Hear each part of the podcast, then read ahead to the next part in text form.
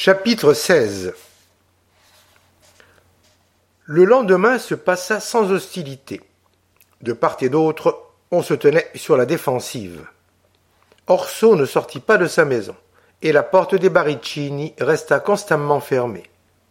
On voyait les cinq gendarmes laissés en garnison à Pietranera se promener sur la place ou aux environs du village, assistés du garde champêtre, seul représentant de la milice urbaine.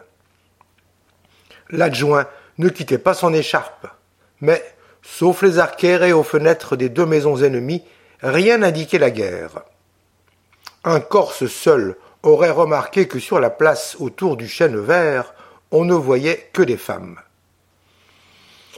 À l'heure du souper, Colomba montra d'un air joyeux à son frère la lettre suivante qu'elle venait de recevoir de Miss Neville. Ma chère mademoiselle Colomba, j'apprends avec bien du plaisir par une lettre de votre frère que vos inimitiés sont finies. Recevez-en mes compliments. Mon père ne peut plus souffrir Ajaccio depuis que votre frère n'est plus là pour parler guerre et chasser avec lui.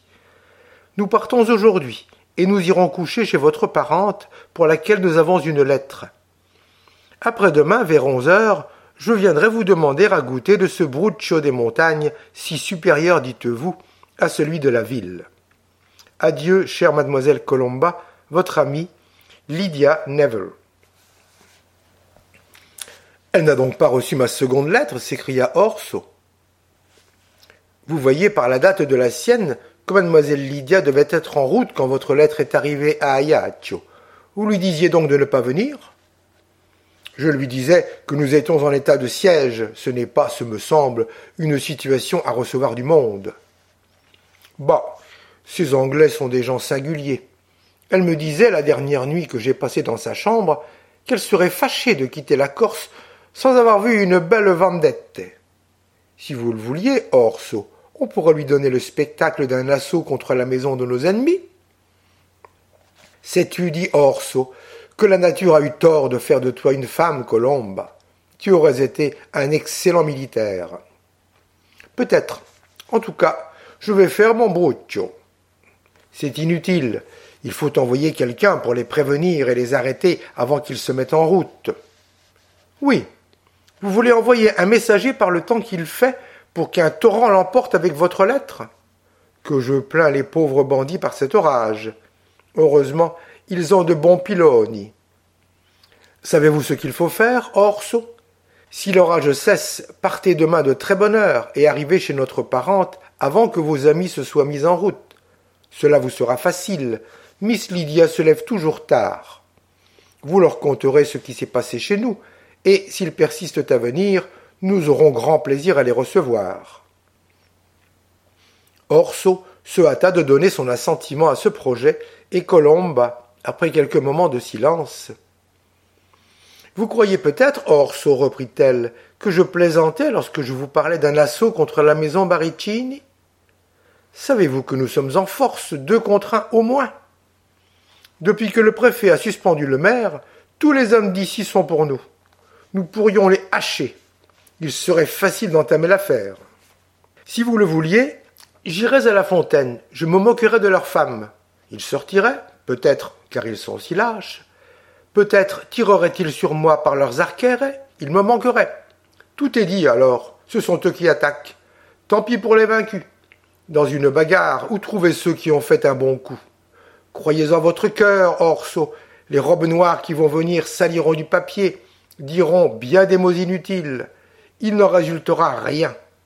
Le vieux renard trouverait moyen de leur faire voir des étoiles en plein midi. Ah. Si le préfet ne s'était pas mis devant Vincentello, il y en aurait un de moins. Tout cela était dit avec le même sang-froid qu'elle mettait l'instant d'auparavant à parler des préparatifs du Bruccio. Orso, stupéfait, regardait sa sœur avec une admiration mêlée de crainte. Ma douce colombe, dit-il en se levant de table, tu es, je le crains, le diable en personne. Mais sois tranquille. Si je ne parviens à faire pendre les baricini, je trouverai moyen d'en venir à bout d'une autre manière, balle chaude ou fer froid. Tu vois que je n'ai pas oublié le Corse. Le plus tôt sera le mieux, dit Colomba en soupirant. Quel cheval montrez-vous demain, Orsanton Le noir. Pourquoi me demandes-tu cela? Pour lui faire donner de l'orge. Orso s'étant retiré dans sa chambre, Colomba envoya coucher Saveria et les bergers et demeura seul dans la cuisine où se préparait le bruccio. De temps en temps, elle prêtait l'oreille et paraissait attendre impatiemment que son frère se fût couché.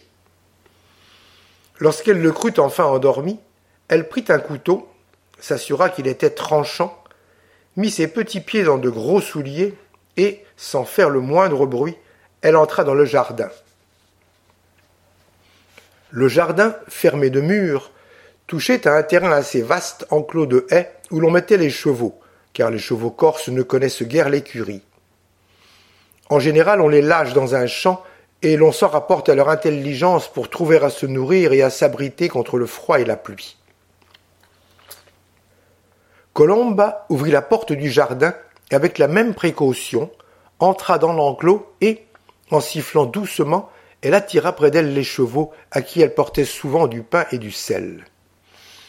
Dès que le cheval noir fut à sa portée, elle le saisit fortement par la crinière et lui fendit l'oreille avec son couteau. Le cheval fit un bond terrible et s'enfuit en faisant entendre ce cri aigu qu'une vive douleur arrache quelquefois aux animaux de son espèce. Satisfaite alors, Colombe rentrait dans le jardin, lorsqu'Orso ouvrit sa fenêtre et cria Qui va là? En même temps, elle entendit qu'il armait son fusil. Heureusement pour elle, la porte du jardin était dans une obscurité complète et un grand figuier la couvrait en partie. Bientôt, aux lueurs intermittentes qu'elle vit briller dans la chambre de son frère, elle conclut qu'il cherchait à rallumer sa lampe.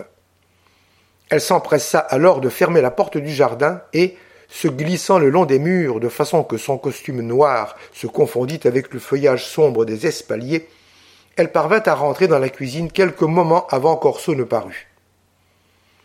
Qu'y a-t-il? lui demanda-t-elle. Il m'a semblé, dit Orso, qu'on ouvrait la porte du jardin. Impossible, le chien aurait aboyé.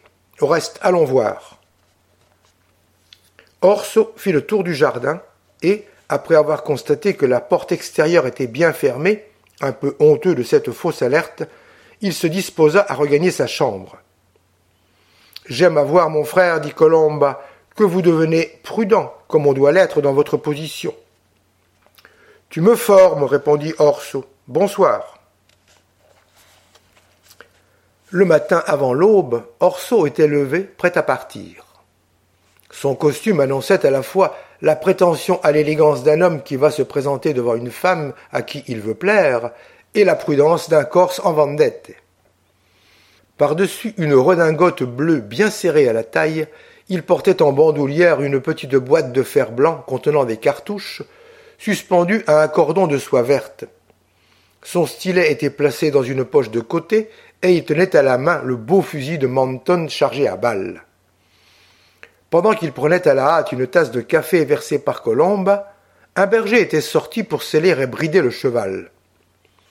Orso et sa sœur le suivirent de près et entrèrent dans l'enclos. Le berger s'était emparé du cheval, mais il avait laissé tomber selle et bride, et paraissait saisi d'horreur, pendant que le cheval, qui se souvenait de la blessure de la nuit précédente et qui craignait pour son autre oreille, se cabrait, ruait, hennissait faisait le diable à quatre.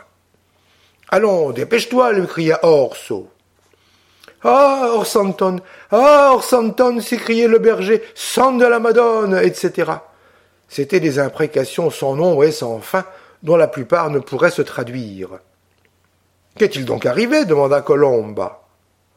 Tout le monde s'approcha du cheval, et, le voyant sanglant et l'oreille fendue, ce fut une exclamation générale de surprise et d'indignation.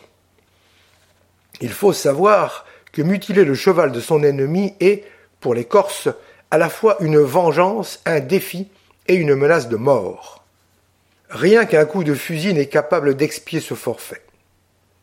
Bien qu'Orso, qui avait longtemps vécu sur le continent, sentit moins qu'un autre l'énormité de l'outrage. Cependant, si dans ce moment quelque barichiniste se fût présenté à lui, il est probable qu'il lui eût fait immédiatement expier une insulte qu'il attribuait à ses ennemis.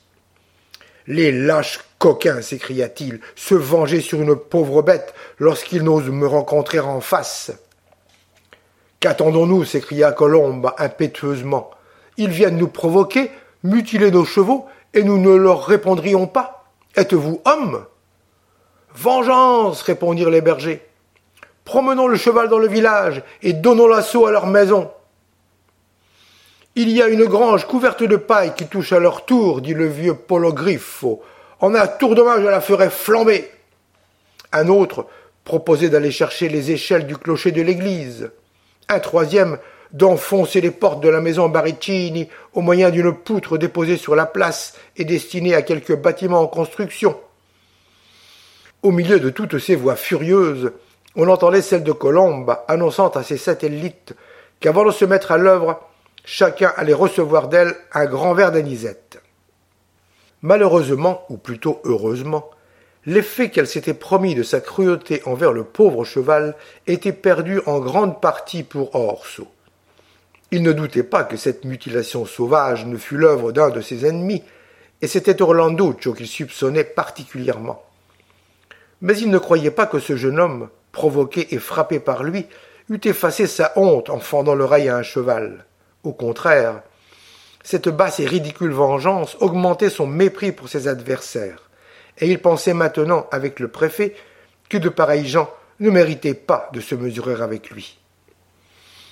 Aussitôt qu'il put se faire entendre, il déclara à ses partisans confondus qu'ils eussent à renoncer à leurs intentions belliqueuses et que la justice qui allait venir vengerait fort bien l'oreille de son cheval. Je suis le maître ici, ajouta-t-il d'un ton sévère, et j'entends qu'on m'obéisse. Le premier qui s'avisera de parler encore, de tuer ou de brûler, je pourrais bien le brûler à son tour. Allons, qu'on me scelle le cheval gris. Comment, Orso, dit Colombe en le tirant à l'écart, vous souffrez qu'on nous insulte Du vivant de notre père, jamais les Baricini n'eussent osé mutiler une bête à nous. Je te promets qu'ils auront lieu de s'en repentir, mais c'est aux gendarmes et aux geôliers à punir de misérables qui n'ont de courage que contre les animaux. Je te le dis, la justice me vengera d'eux, ou sinon, tu n'auras pas besoin de me rappeler de qui je suis fils. Patience, dit Colomba en soupirant. Souviens-toi bien, ma sœur, poursuivit Orso, que si à mon retour je trouve qu'on a fait quelque démonstration contre les Baricini, jamais je ne te le pardonnerai. Puis d'un ton plus doux. Il est fort possible, fort probable même, ajouta-t-il, que je reviendrai ici avec le colonel et sa fille. Fais en sorte que leur chambre soit en ordre, que le déjeuner soit bon, enfin, que nos hôtes soient le moins mal possible. C'est très bien, Colomba, d'avoir du courage, mais il faut encore qu'une femme sache tenir une maison. Allons, embrasse-moi, sois sage. Voilà le cheval gris scellé. Orso, dit Colomba, vous ne partirez point seul. Je n'ai besoin de personne, dit Orso, et je te réponds que je ne me laisserai pas couper l'oreille. Oh. Jamais je ne vous laisserai partir seul en temps de guerre. Oh. Polo. Français. Memmo. Prenez vos fusils. Vous allez accompagner mon frère. Après une discussion assez vive, Orso dut se résigner à se faire suivre d'une escorte. Il prit parmi ses bergers les plus animés ceux qui avaient conseillé le plus haut de commencer la guerre. Puis, après avoir renouvelé ses injonctions à sa sœur et aux bergers restants, il se mit en route, prenant cette fois un détour pour éviter la maison Maricini.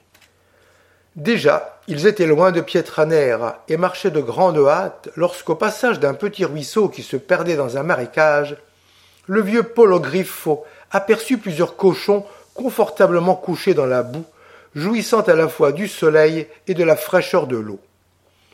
Aussitôt, ajustant le plus gros, il lui tira un coup de fusil dans la tête et le tua sur la place. Les camarades du mort se levèrent et s'enfuirent avec une légèreté surprenante. Et bien que l'autre berger fit feu à son tour, ils gagnèrent sains et saufs un forêt où ils disparurent.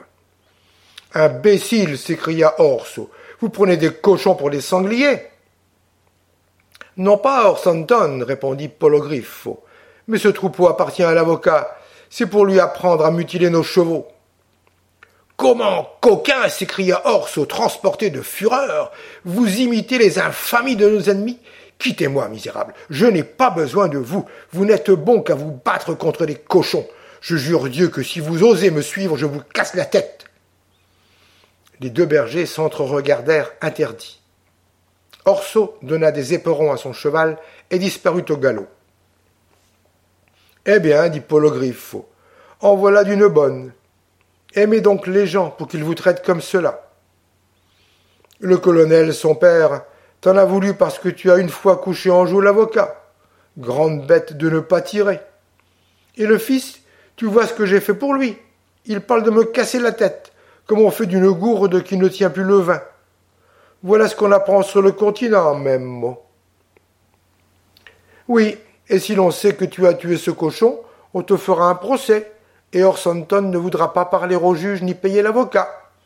Heureusement, personne ne t'a vu, et Sainte Nègre est là pour te tirer l'affaire. Après une courte délibération, les deux bergers conclurent que le plus prudent était de jeter le porc dans une fondrière, projet qu'ils mirent à exécution, bien entendu, après avoir pris chacun quelques grillades sur l'innocente victime de la haine des Della Rebia et des Baricini.